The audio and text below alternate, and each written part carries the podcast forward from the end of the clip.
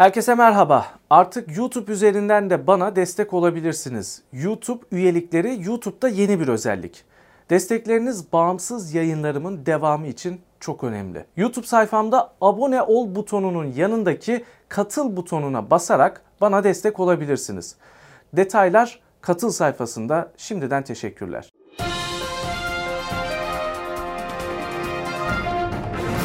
10. Köy'den herkese selamlar. Gazeteci Sayın Murat Aksoy ile birlikteyiz. Hoş geldiniz. Hoş bulduk. Bugün Türkiye Cumhuriyeti tarihinde demokrasi adına çok önemli bir gün. Wikipedia yasağı kalktı. Her gün önemli aslında. Evet. önemli. Çok büyük bir demokratik devrim gerçekleştirdik. Özgür ansiklopedi Wikipedia'nın sloganı. Fakat Türkiye'de özgür değildi. Yıllarca kapalıydı. İki buçuk yılı geçti. İki buçuk yılı geçti. Bugün açıldı. Neredeyse böyle e, hani şanla şerefle bu süreci e, anlatıyoruz. İşte bak Wikipedia açıldı. İşte hadi girelim bakalım içinde ne varmış diye. ya na, nasıl değerlendiriyorsunuz?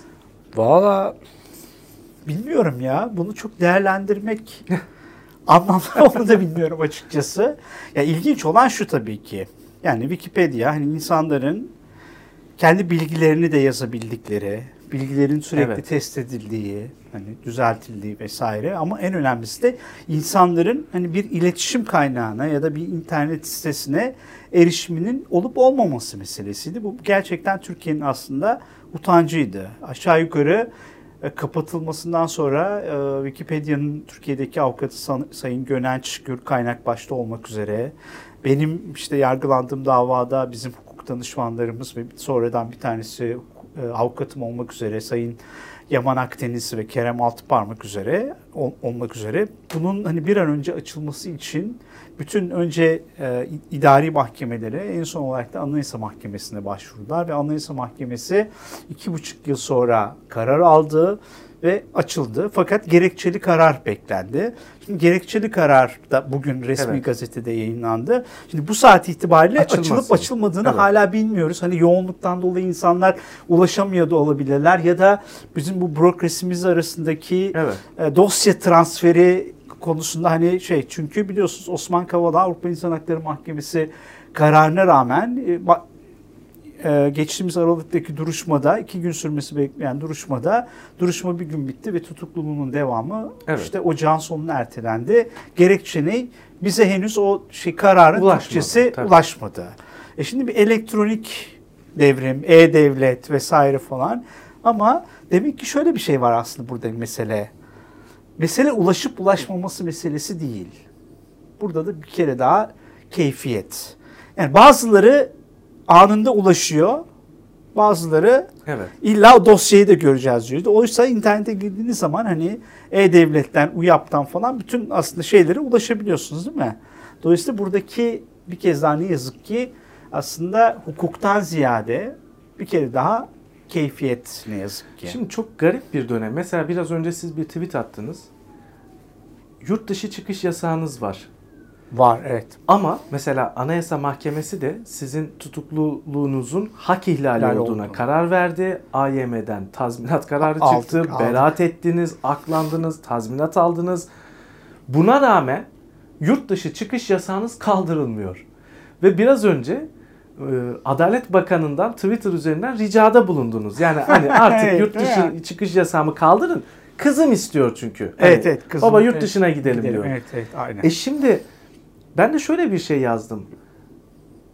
Ya öyle bir rejim, öyle bir sistem var ki en temel hakkınız olan şeyi bir bakandan rica ile istiyorsunuz.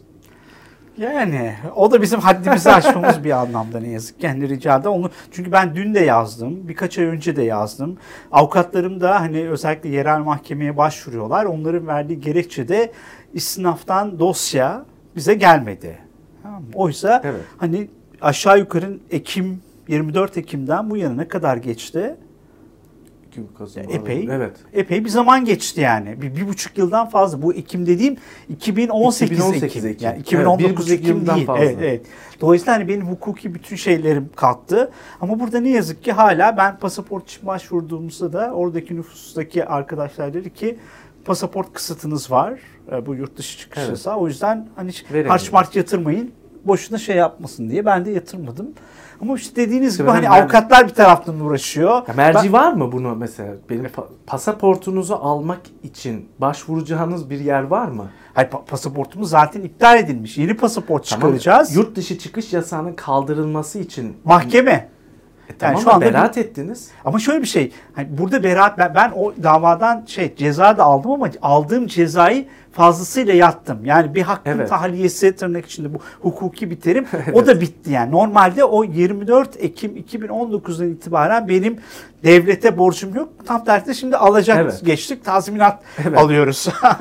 Belli aralıklarla. Dolayısıyla da ama burada tamamen dediğim gibi işte bu Wikipedia meselesinde olduğu gibi de bir keyfiyet söz konusu. Biz istiyoruz ki hani bırakın zaten hukuki mağduriyetleri bir kenara bıraktık ama hiç değilse hukuki keyfiyet yaşamayalım ve en temel hakkımız olan seyahat hakkımız elimizden alınmasın yani en azından onu kullanalım. Evet. Yani burada gerçekten işte dediğimiz ancak yapabileceğimiz şey hani avukatlarımız hukuki olarak başvuruyorlar ilgili mahkemeye. Oradan cevap alamıyorlar. Biz de işte böyle sosyal medyadan Sayın Bakan'a ulaşmaya çalışıyoruz evet. ki hani o ilgilensin evet. falan yani rica minnet yani. Oysa bir hukuk devletinde bu işin olmaması lazım. Yani eğer bir şey hakkınızsa o hakkı hiç kimseye ricada, hiç kimseye evet. minnet bulunmadan kullanabilmeniz lazım ama burası 21. yüzyılda Türkiye.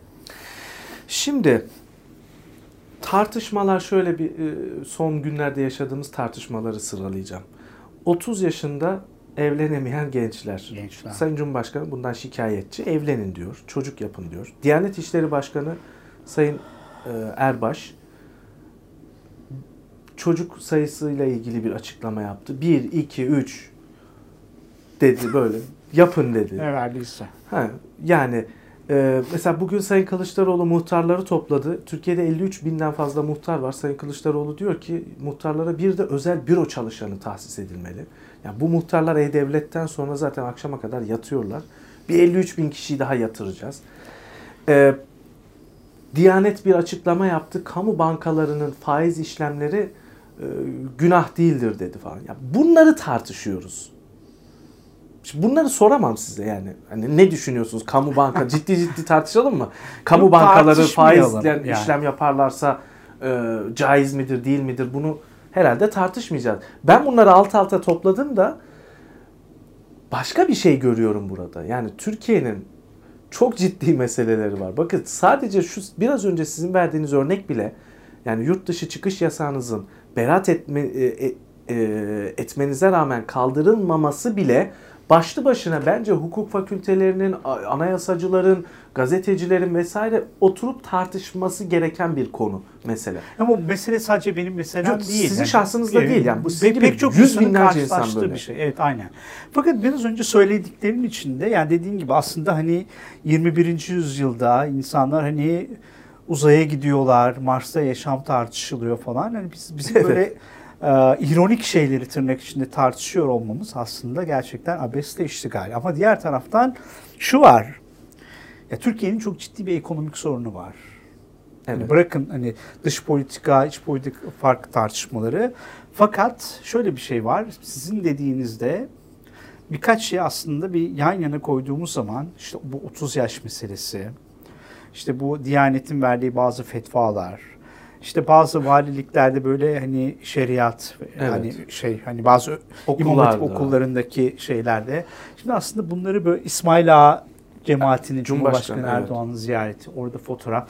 Şimdi böyle 3-4 tane kareyi bir yana koyduğumuz zaman bunun ben siyaseten yani bu tartışmayalım meselesi değil ama önemli bir tartışma var burada. Bence burada aslında Cumhurbaşkanı Erdoğan kendi doğal tabanına yani AK Parti'nin hani şu andaki işte biliyorsunuz yüzde 47'lere kadar çıktı, 49'du e, evet. ve şu anda araştırmalarda işte 30'lara kadar indiği söyleniyor ve bu neredeyse hani e, AK Parti'nin kendi tırnak içinde söyleyelim. Bu da aslında biraz hormonlu olduğunu da ben ifade edeyim.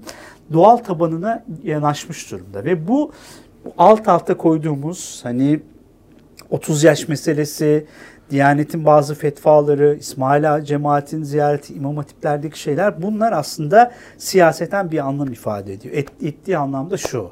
Artık Cumhurbaşkanı Erdoğan kendi doğal tabanını konsolide etmek için bu kimlik siyasetini biraz daha bastıracak. Yani çünkü giden gitti. Bari bu bu kalsın. Bu, evet bunlar kalsın çünkü şöyle bir şey.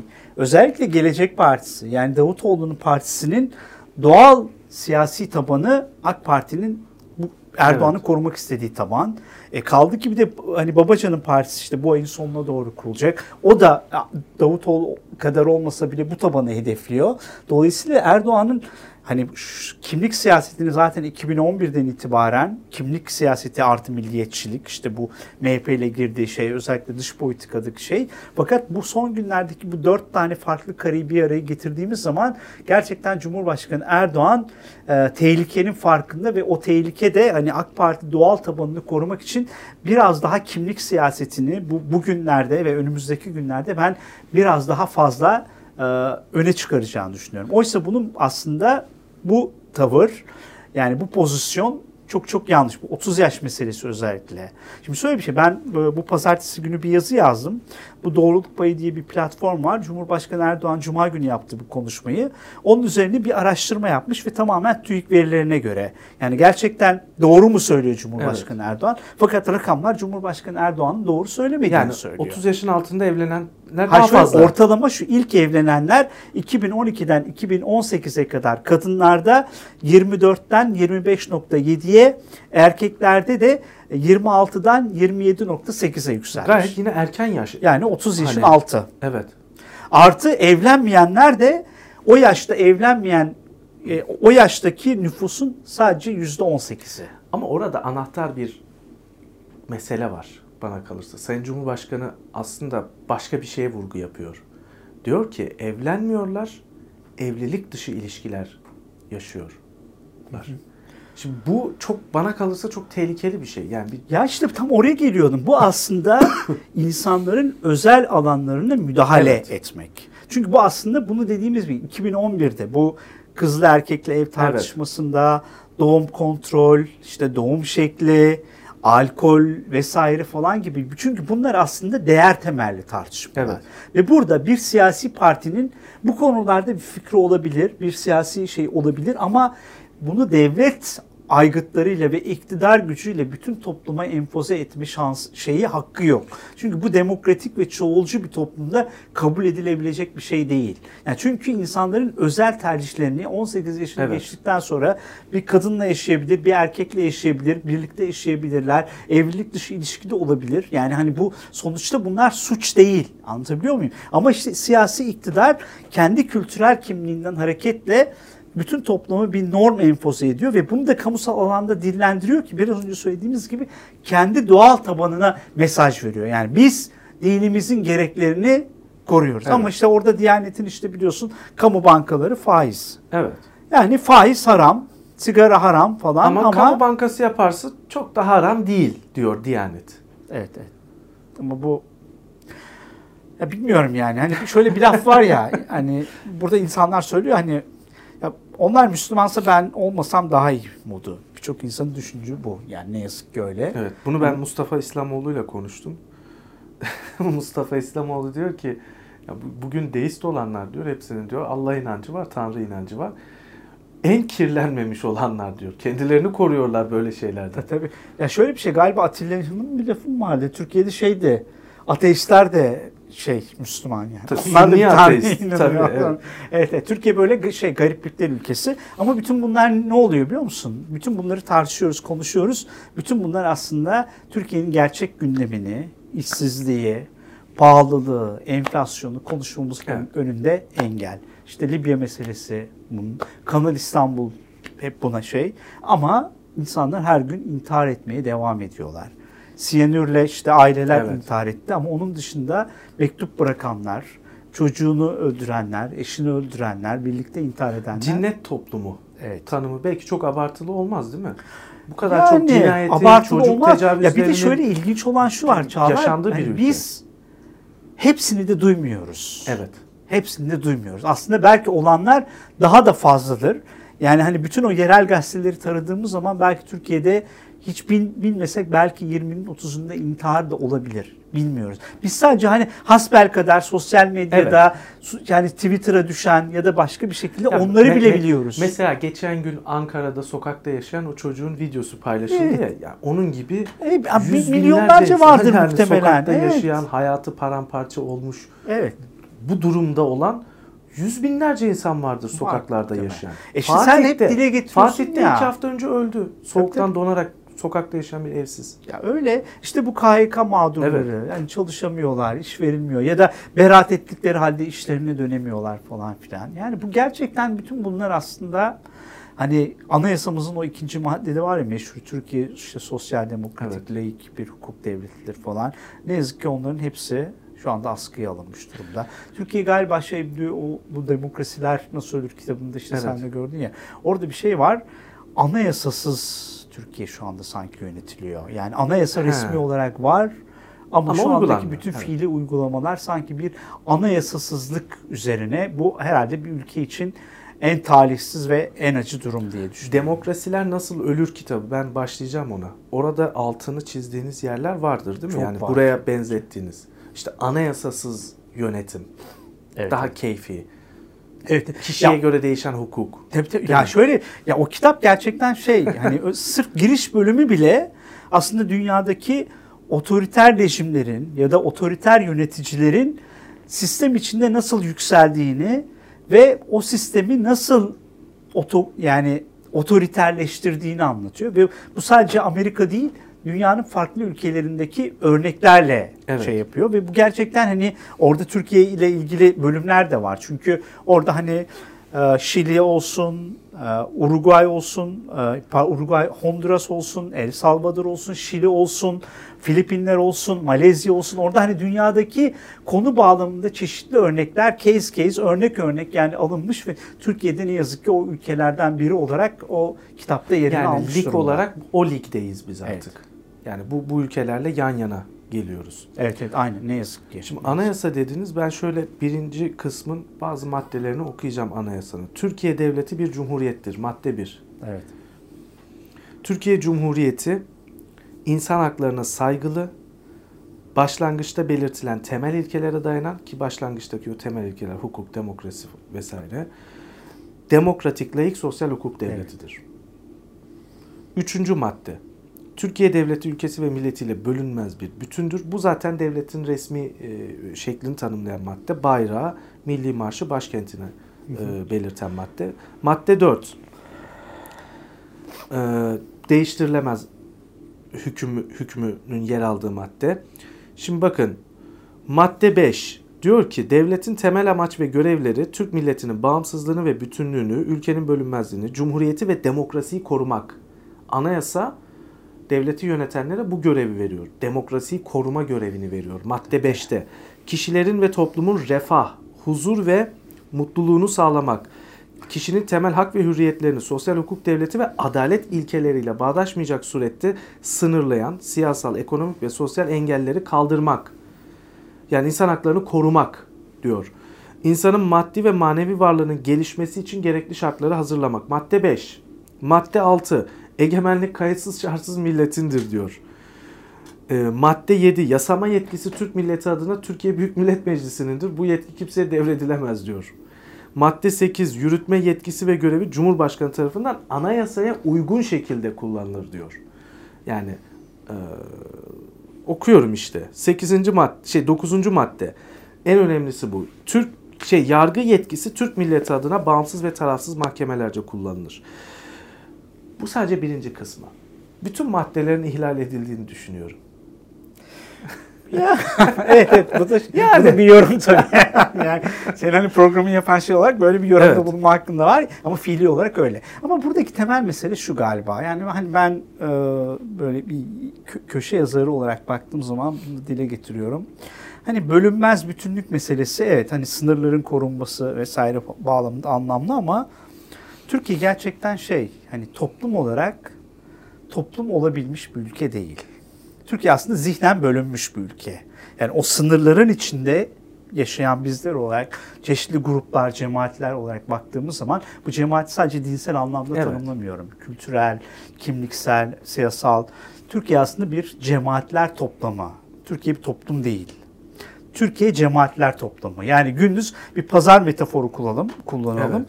Sokağınızda pazar kuruluyor. Siz her gün sabah o pazara çıkıyorsunuz. ihtiyaçlarınızı alıyorsunuz. Akşam evinize dönüyorsunuz. Bitiyor. Yani biz o pazarda sadece mallarımız, evet. hiç mal değiş tokuşu, hiç birlikte yaşama, hiç bir öyle bir şeyimiz yok. O yüzden bizim biz biz toplum değiliz. Bizim ortak değerlerimiz neredeyse sıfıra yaklaşmış durumda. Birbirimizden giderek artık nefret eder hale geldik. Bu aslında zihnen bölünme, ülkenin sınırları bir bütün olsa bile bir anlamı evet. olmayan bir şey. Suriye'de Siz de toplum. sınır duruyor. Libya'da evet, da sınırlar evet, duruyor. Yani aynen. Bir işte bir şey beyin, yok. Aynen tabii tabii. İşte beyin göçü örneği evet. meselesi. Sermaye göçü Zaten beyin meselesi. göçü ülkenin bölündüğünün, parçalandığının bir göstergesi. Tabii ki aynen. Yani buradaki değerler dolayısıyla da bizim aslında önce hani toplum olabilmeyi becerebilmemiz lazım. Şimdi bir tane fotoğraf var değil mi? Geçtiğimiz hafta sonu. Hani Selahattin Demirtaş'ın bir kitabından evet. uyarlanan bir tiyatro vardı. O tiyatroyu izleyenler Sayın Demirtaş'ın eşi Başak Hanım, Kılıçdaroğlu'nun eşi Sayın Selvi Hanım, evet. Ekrem Bey'in eşi Sayın Dilek, Dilek Hanım. Hanım. Sırrı Süreyya Önder oradaydı. Gibi, Pervin gibi, Buldan gibi, oradaydı. Vesaire. Kadir İnanır oradaydı. Ya bugün bir tane köşe yazarı şey yazmış. Ha, yan ya, yana oturuyorlar. O fotoğraf yazmış. bir projedir. Evet. Yani, bir de çok önemli bir tespitte bulunmuş. Yan yana oturuyorlar demiş. Evet.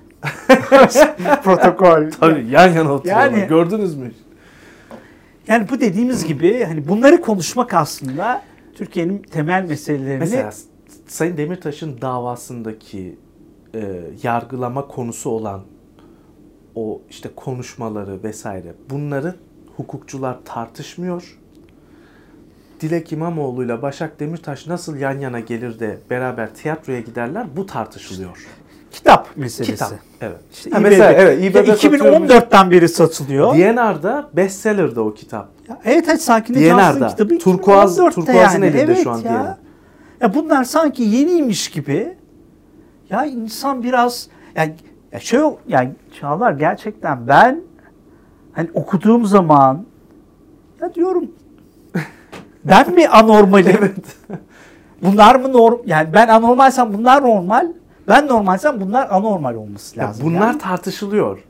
Ya tartışılıyor değil. Yalan bir bilginin evet. gerçekmiş gibi sunulması. Ya dün işte benim eski çalıştığım gazete. Ya 2013'te benim çalıştığım dönemde bir manşet atıldı. Sür manşet. Yeni Şafak değil ya, mi? Yeni Şafak. Hani işte CHP hani cemaati bitirmek istiyor. Yani ha, evet. araştırılsın diye evet. önerge verildi. Tamam. CHP'yi suçluyorlar. Cemaatle, dindar insanlarla uğraşıyor e, diye. Aynen. Evet. E, 2013 evet. Aralık galiba 4 Aralık mı 5 Aralık'tı. İşte dünkü manşette işte cemaatin önünde. Cemaatle CHP. Ya işte aynı evet, genel evet. yayın yönetmeni muhtemelen birkaç yazı işleri müdürü değişmiştir falan. Ya insan biraz insan olmaktan dolayı utanır. İnsan biraz insan olmaktan dolayı utanır. İnsan biraz dindarsa eğer inancı varsa ondan utanır, ondan çekinir, ondan sakınır. Ya insanlarda hiç mi utanma, hiç mi arlanma Buna kalmamış yani. Belki 10 bin tane örnek verebilirim size. Yani geçmişte Gülen cemaatini yere göğe ya sığdıramayıp... Bunları konuştuktan sonra mesela, ne konuşacağız ya, ki Melek biz yani? İpek'le ilgili yani Melek İpek'in herkes elini öpüyordu AK Partililerin hepsi. Gazetecilerden tutun işte siyasetçilere kadar hepsi ondan yardım istiyordu. Para alıyorlardı. Ben biliyorum. Abla borcumuz var. Melek anne şu kadar işte ka- kredi kartımı ödeyemedik. Şu kadar verebilir misin diyen gazetecileri ben tanırım. Şimdi bugün bunların hepsi Sabah gazetesinde, ATV'de, orada burada Melek İpe işte vay hain, FETÖ'cü, alçak diye yazılar yazıyorlar. Ben biliyorum mesela. Yani ya, o yüzden ya insan dediğim gibi hani mesleklerimizi falan bir yana bırakalım. İnsan insan olmaktan dolayı utanıyor. Evet. Benim Şimdi tek hissettiğim duygu bu yani bu konularda. O yüzden bunların üzerine konuşmayı da çok fazla böyle Tabii. anlamlı da bulmuyorum ya. Utanıyorum çünkü ben bunları bunlar üzerine konuşurken ben onların yerine utan, utanma duygum var benim yani en azından. Fakat bunu bunları yapanlar Ya sadece sizin başınıza gelenler bile e, başlı başına ayrı bir hani ülkedeki Bunları çok konuştuk da ben artık konuştuk. kendimi şanslı evet. sayıyorum o açıdan. Hani bütün hani, bu süreçte evet, ben çıkabildim diyorsunuz filan. yani. Berat daha, ettim. Evet, benden daha ağırlar şu anda evet. yaşanıyor yani. yani o yüzden ben ya, evet yani ben kendimi konuşmayı artık biraz şey lüks sayıyorum ve utanıyorum da yani onların yanında kendimi böyle konuşuyor olmaktan gerçekten. Peki şimdi şöyle bir soru soracağım. Tabloyu az çok özetledik. Dert yandık. Türkiye'yi burada ne çıkaracak? Şimdi muhalefet e, partilerinde bir hazırlık var görüyorum. Evet. Ee, Cumhuriyet Halk Partisi bir program hazırlığı içinde. Evet. Program yazıyor. Çok değerli akademisyenler de e, o işin FETÖ Hoca Başkanlığı'nda. Evet. Ki tanıdığım, bildiğim, e, sık sık da görüştüğüm akademisyenler onlar bana da soruyorlar işte ne olmalı, ne ne ne nasıl çıkabiliriz bu işin Çok şanslısın. diye. Evet. Sana da sanıyorlar. Ama ben programı aldığım için onları soruyorlar. Ee, sizin görüşünüz ne? Yani bu bu saatten sonra nasıl hareket etmeliyiz? Ya şöyle bir şey bir kere mevcut siyasi iktidarın değişmesi bir şey zorunluluk.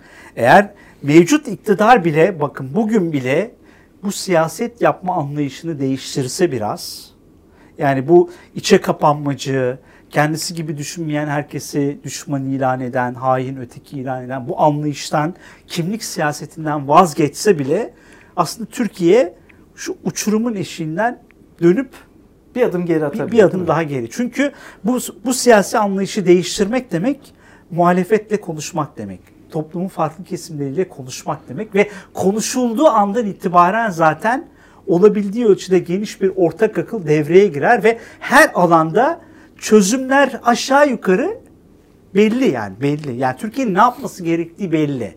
İlk yapması gereken siyasi iktidarın da muhalefetin var olan siyaset dilini, siyasi üslubunu 180 derece tersine çevirmesi.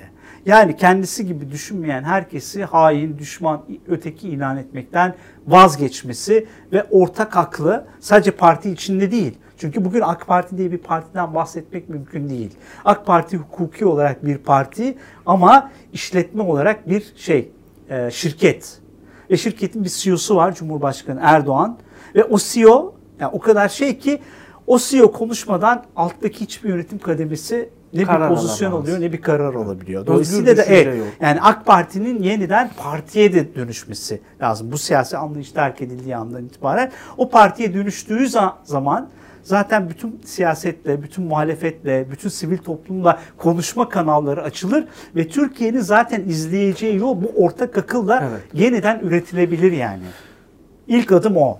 Yani oradan dönülmediği sürece Türkiye şu anda uçuruma gidiyor. Evet. Yani ekonominin de normalleşmesinin yolu o, dış politikada da normale dönüşün yolu o, iç politikada da kutuplaşmanın sona ermesinin yolu o. Evet. O olmadan olmaz.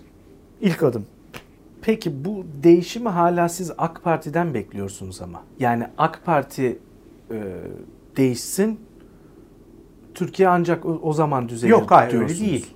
Ya şöyle bir şey, eğer AK Parti de siyaseten varlığını sürdürmek istiyorsa, yani küçülmekten küçülmesini Küçülüp durdurmak istiyorsa, yeniden bir evet. siyasi parti olmak istiyorsa yapması gereken o. Ama görünen o ki onu yapmıyor. O yapmadığı için zaten muhalefet bir blok olarak güçleniyor. Evet. Zaten muhalefetin izleyeceği politikada AK Parti'ninkinden tam tersi farklı olduğu için zaten muhalefet şu anda bir blok olarak yükseliyor.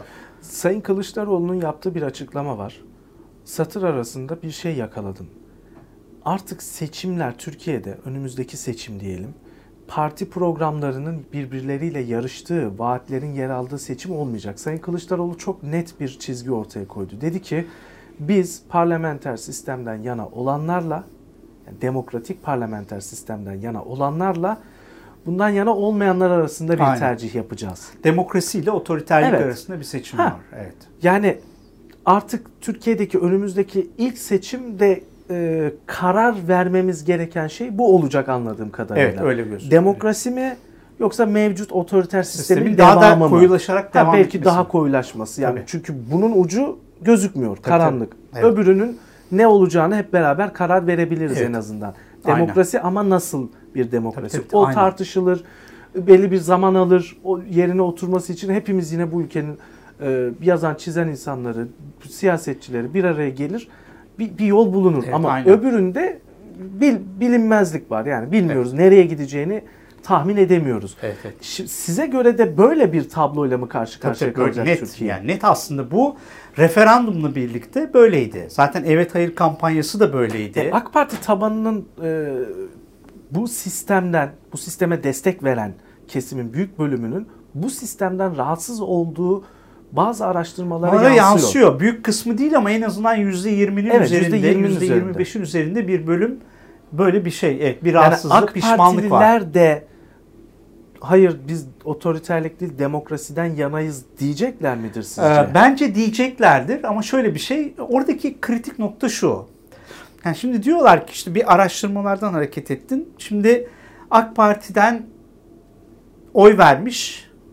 Şimdi kararsız olan %25'lik bir evet çok kitle var. ciddi bir kesim. Ve diyorlar ki bunlar muhalefete gitmiyor.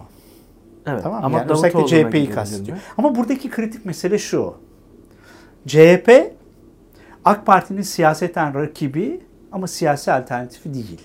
Yani AK Parti'den kopan doğal seçmenin CHP'ye gitmesi zordur. Evet. Çünkü onlar hani hem bu var olan kimlik siyasetinden dolayı mağduriyetten de korkuyorlar. O yüzden kurulan Gelecek Partisi de kurulacak olan Ali Babacan'ın partisi de bu insanlar için önemli. Çünkü bu insanlar için alternatif bu partiler. Evet. CHP değil. Hani bir, biraz İyi Parti olabilir, biraz da belki MHP olabilir. Dolayısıyla da bu iki partinin kurulması çok çok şey. Nitekim e, Cumhur şey e, Davutoğlu ne dedi geçtiğimiz günlerde? Ben onu da yazmıştım. Kuruluş dilekçemizi verdiğimiz günden itibaren bütün kurucularımız devletin gözetimine alındı. Evet. Evet. Çünkü öyle oldu. Bi- bildiğim bazı olaylar var. Yani ne bileyim maliyenin baskı yaptığı. Dün Maliyenin mesela maliye gittiği- gitmiyordu. Bugün gidiyor Aynen maliye. işte Niye karakollardan yani? davetler falan. Evet. Çünkü ben o günde yazmıştım. O dilekçe verildiği andan itibaren oradaki 154 kişi devlet için yani iktidar için şu anda tırnak içinde olağan şüpheli. Evet. Tamam mı? Yani işle, işletme sahibi ise vergi denetmeni gidecek. Sanatçıysa vergisini ödedi mi Ya ödemedi mi konferans gidecek. iptal edildi ya. Ha? Evet konser Konf- ya, ev şey, gibi gibi. konferansları iptal edildi. Aynen yani. aynen. Yani dolayısıyla da bence şey hani bu kurulacak partiler AK Parti'deki bu rahatsızlığın da bir anlamda adresi olacak. Ve bir de tabii ki orada muhalefet hani orada Kemal Bey'in gerçekten çok çok özel bir misyonu var. Kemal Bey tıpkı bu e, yerel seçimlerde ve ondan önceki 24 Haziran seçimlerindeki gibi daha böyle bir ittifak hatta benim şeyim belki seninle de konuşmuştuk. Benim hedefim ya da hayalim bu ittifakın bir bloka dönüşmesi, bir pakta dönüşmesi ve HDP'yi de belki hani resmi olarak olmasa da HDP'yi ve Kürtleri de içine alan bir ittifaka dönüştüğü zaman o zaman daha güçlü. Hani böyle 49-51, 48-52 Evet. değil de daha 55-45, 60-40 meselesi. Burada belki bir parantez açıp HDP meselesine özel değinmek gerekiyor. Şimdi burada bizim gazeteciler olarak, siyasileri siyasi olarak şöyle bir sorumluluğumuz var. Şu anda devlet HDP'yi PKK'lılaştırıyor. PKK'nın kucağını itiyor. Bu siyasetsizleştirme ve dışlamayla.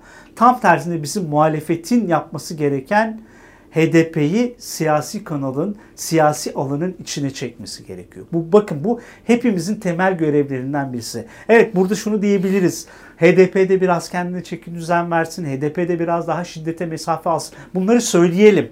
Ama bunları söylemek demek HDP'yi dışlamak anlamına gelmesin. Bunları ancak o siyasi alanın içine girdiklerinde söyleyip anlatabiliriz. Evet. Dışına yani biz siyaseten onları ne kadar söyleyelim. güçlendirirsek onların mesafe alması o kadar şey yapabilir. Çünkü bugün şöyle bir şey var.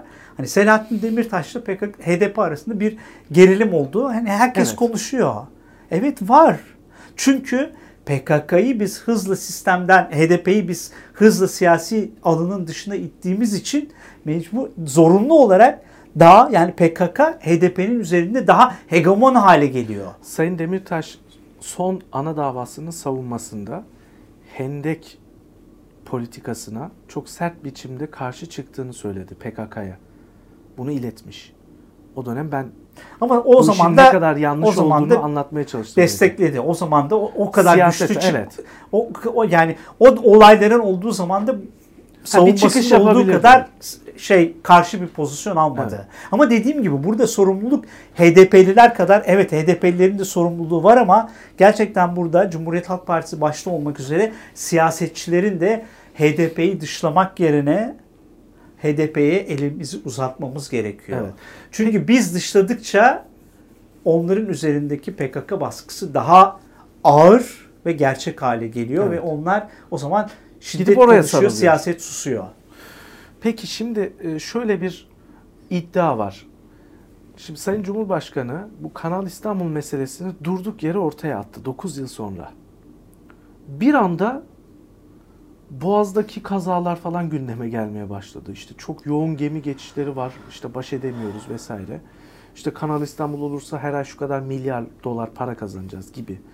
Bir, bir, bir takım şeyler anlatıyorlar. Fakat Kanal İstanbul meselesini Sayın Cumhurbaşkanı ortaya attıkça Sayın Ekrem İmamoğlu'nun popülaritesi artıyor. Yani AK Partililer diyor ki ya Cumhurbaşkanı göremiyor mu bunu? Nasıl Ekrem İmamoğlu'na bu pasları atar? Yani e, Ekrem İmamoğlu'nu kendi haline bıraksalar bir belediye başkanı olarak kimse kendi kendine sivrilemez. Çünkü siyaset lazım. Bir, bir şey, bir hikaye Aynen. yazmak lazım. Bir mücadele değil mi? Toplumu ortak edeceğiniz bir e, mücadele lazım. Onu Sayın Cumhurbaşkanı Sayın İmamoğlu'nun eline veriyor. Evet. Burada şöyle tezler ortaya atanlar var. Ya zaten Cumhurbaşkanı karşısında Ekrem İmamoğlu'nu istiyor. Klasik CHP AK Parti o e, iki geleneği çarpıştırmak istiyor. Çünkü buradan kazançlı çıkar. İşte karşısına Davutoğlu, Abdullah Gül ya da farklı bir daha ortada daha böyle CHP'li olmayan e, bir e, aday çıkarsa bütün blok da onu desteklerse kaybeder diyenler var. Katılıyor musunuz? Yok, bunu buna katılmıyorum. Bir kere Ekrem Bey e, klasik hani Erdoğan'ın Sayın Cumhurbaşkanı Erdoğan'ın tahayyül ettiği gibi bir muhaliflik ya da muhalefet siyasetçisi değil. Yani istediği gibi hani diyor ya CHP benim dişime göre değil. Hı hı. Yani ya öyle değil. Ben onun öyle olduğunu düşünmüyorum açıkçası. Ben Erdoğan'ın artık yapabileceği hiçbir şey kalmadığı için el yordamıyla bunların üretilen siyasetler artık. Yani böyle günübirlik işler. Evet günübirlik. Yani ve şey ama günübirlik derken bu şey hani bugün buraya atalım konuşalım meselesi değil. Çünkü onu ben Libya ile Libya tezkeresiyle eş zamanlı olarak şey yapıyorum. Evet. Çünkü Cumhurbaşkanı ya da AK Parti iktidarının 2013'ten beri siyaseti şu. İçeride kutuplaşma, dışarıda hamaset. Evet. Dolayısıyla ikisi birbiriyle paralel giden bir şey birbirini dışlayan değil birbirinin üzerine oturan bir şey. Şimdi Kanal İstanbul 2011'de gündeme geldi. Evet. Ve 2011'deki Türkiye'nin hem siyasi koşulları hem ekonomik koşulları daha uygundu evet. bu, bu işi hayata geçirmek için. E şimdi 2019'un sonuna geldiğimiz zaman 2020'ye geldiğimiz zaman ekonomik olarak çok kötü durumdayız. Uluslararası ilişkiler açısından da çok kötü durumdayız. Yani yapma olasılığımız 2011'e göre evet. neredeyse sıfır. Ama buna rağmen gündeme geldi. Üstelik hani gerekçeler sunuluyor işte. Bakanın yeğeni evet. işte Üsküdar'dan Beşiktaş'a 25 dakikada geçiyormuş. Yani işte biraz önce dedim ya insan bunları duyduğu zaman yani evet. yani bilmiyorum. Sonra anladım yani sonra diyor ki şey 5 milyon dolar mı 500 milyon dolar gelir elde ha, edeceğiz. Evet, işte yani. öyle. Hayır bir de gemi hani bu boru hatlarından dolayı gemi sayısı 2000 şeyde 2013'ten beri sürekli olarak düşüyor. Normal. 50 küsür birden 40 bine. Eskiden geminin üstünde taşınan tankerlerle taşınan petroller şimdi alttan e, aynen, böyle. Aynen. Hayır, dolayısıyla gemi geçişi düşmüş. Yani daha da hesabına göre hem gemi sayısı artacak 700 metrelik hani evet. Boğaz'daki şey bu kadar o hikaye oluyor. 70 metrelik şeyde evet. kanaldan evet. gayet güzel geçecekler falan yani. Hem de hem sayı artacak hem de aldığımız evet, para artacak. Gidiş dönüş değil. Sadece geçiş. Yani, yani. güler misin? Evet. Ağlar mısın diye bir şarkı var ya. Gerçekten şey. E, bunlar tabii şey ironik ama bence şu biraz önce dediğin tam tersine tıpkı 31 Mart'tan sonra Ekrem İmamoğlu'nun tabii ki siyasi kumaşı çok çok önemli. Ama Ekrem İmamoğlu'nun 24 Haziran'ı bu kadar farklı kazanması AK Parti'nin siyasetsizliği ile ilgili ve aynı hata bilinçli ya da bilimsiz bu şekilde yapılıyor. Nitekim Mahir Ünal ne dedi? E, Ekrem İmamoğlu diyor Cumhurbaşkanı evet. gibi konuşuyor. Çünkü siyaset olmadığı için ne diyor Ekrem her zaman ben 16 milyonun yani bütün İstanbul'un hakkını savunuyorum diyor. Diyor ki bu proje yapıldığı zaman diyor Türkiye'nin sırtını 110 milyon, belediyenin sırtına da 35 milyon yük getirecek diyor. Ya, haklı olarak. Ve gerçekten İstanbul Belediye Başkanı olarak tabii ki bu proje Türkiye'yi de ilgilendiriyor ama İstanbulluları daha çok ilgilendiriyor. Ve siyaseten de ister isteme rakibi oluyor. Ve şöyle bir şey siyasi iktidar neden yapıl, yapılması gerektiği konusunda ikna edemiyor. İkna edici argümanlar evet. süremediği gibi Ekrem İmamoğlu tam tersine neden yapılmaması bilimsel, konusunda hukuksal, ikna yani ediyor. 15 tane sürüyor ama en, onun en azından 12 tanesi hem bilimsel hem de insanları ikna ediyor. Dolayısıyla da popülerlik açısından baktığınız zaman Cumhurbaşkanı ile belediye başkanı karşı karşıya geliyor ve haklı olan, doğru olan ve bir de şöyle bir şey var. Bütün bu tartışmaları Türkiye koşullarını yapıyoruz. Yani işsizliğin 4 milyon. Evet. Gençlerde %30. Enflasyonun bütün zorlamalara rağmen e, şeylerde %11 ama sokakta %30 olduğu evet. bir Türkiye'de konuşuyoruz. Bütün dünyanın uluslararası ilişkilerde dışladığı bir Türkiye'den ya bütün bu Türkiye koşullarına baktığımız zaman tabii ki Ekrem İmamoğlu da muhalefetle yükseliyor siyasi iktidarda Cumhurbaşkanı Erdoğan da ister istemez düşüyor. Evet. Çünkü bu siyasi anlayış biraz önce dediğim gibi devam ettiği sürece bu hem partideki hem de tabandaki büzüşme ve küçülme evet. devam edecek. O yüzden hani dönüş AK Parti'nin de yararına. Evet. Yani eğer yok küçülüp yok olmaktan ziyade bir şekilde az da olsa yöneten tarafta olup varlığını devam ettirebilir. Yani şöyle bir şey AK Parti'nin şöyle bir şeyi var. Yani ki Cumhurbaşkanı Erdoğan Hala öyle pragmatik bir tarafı var yani.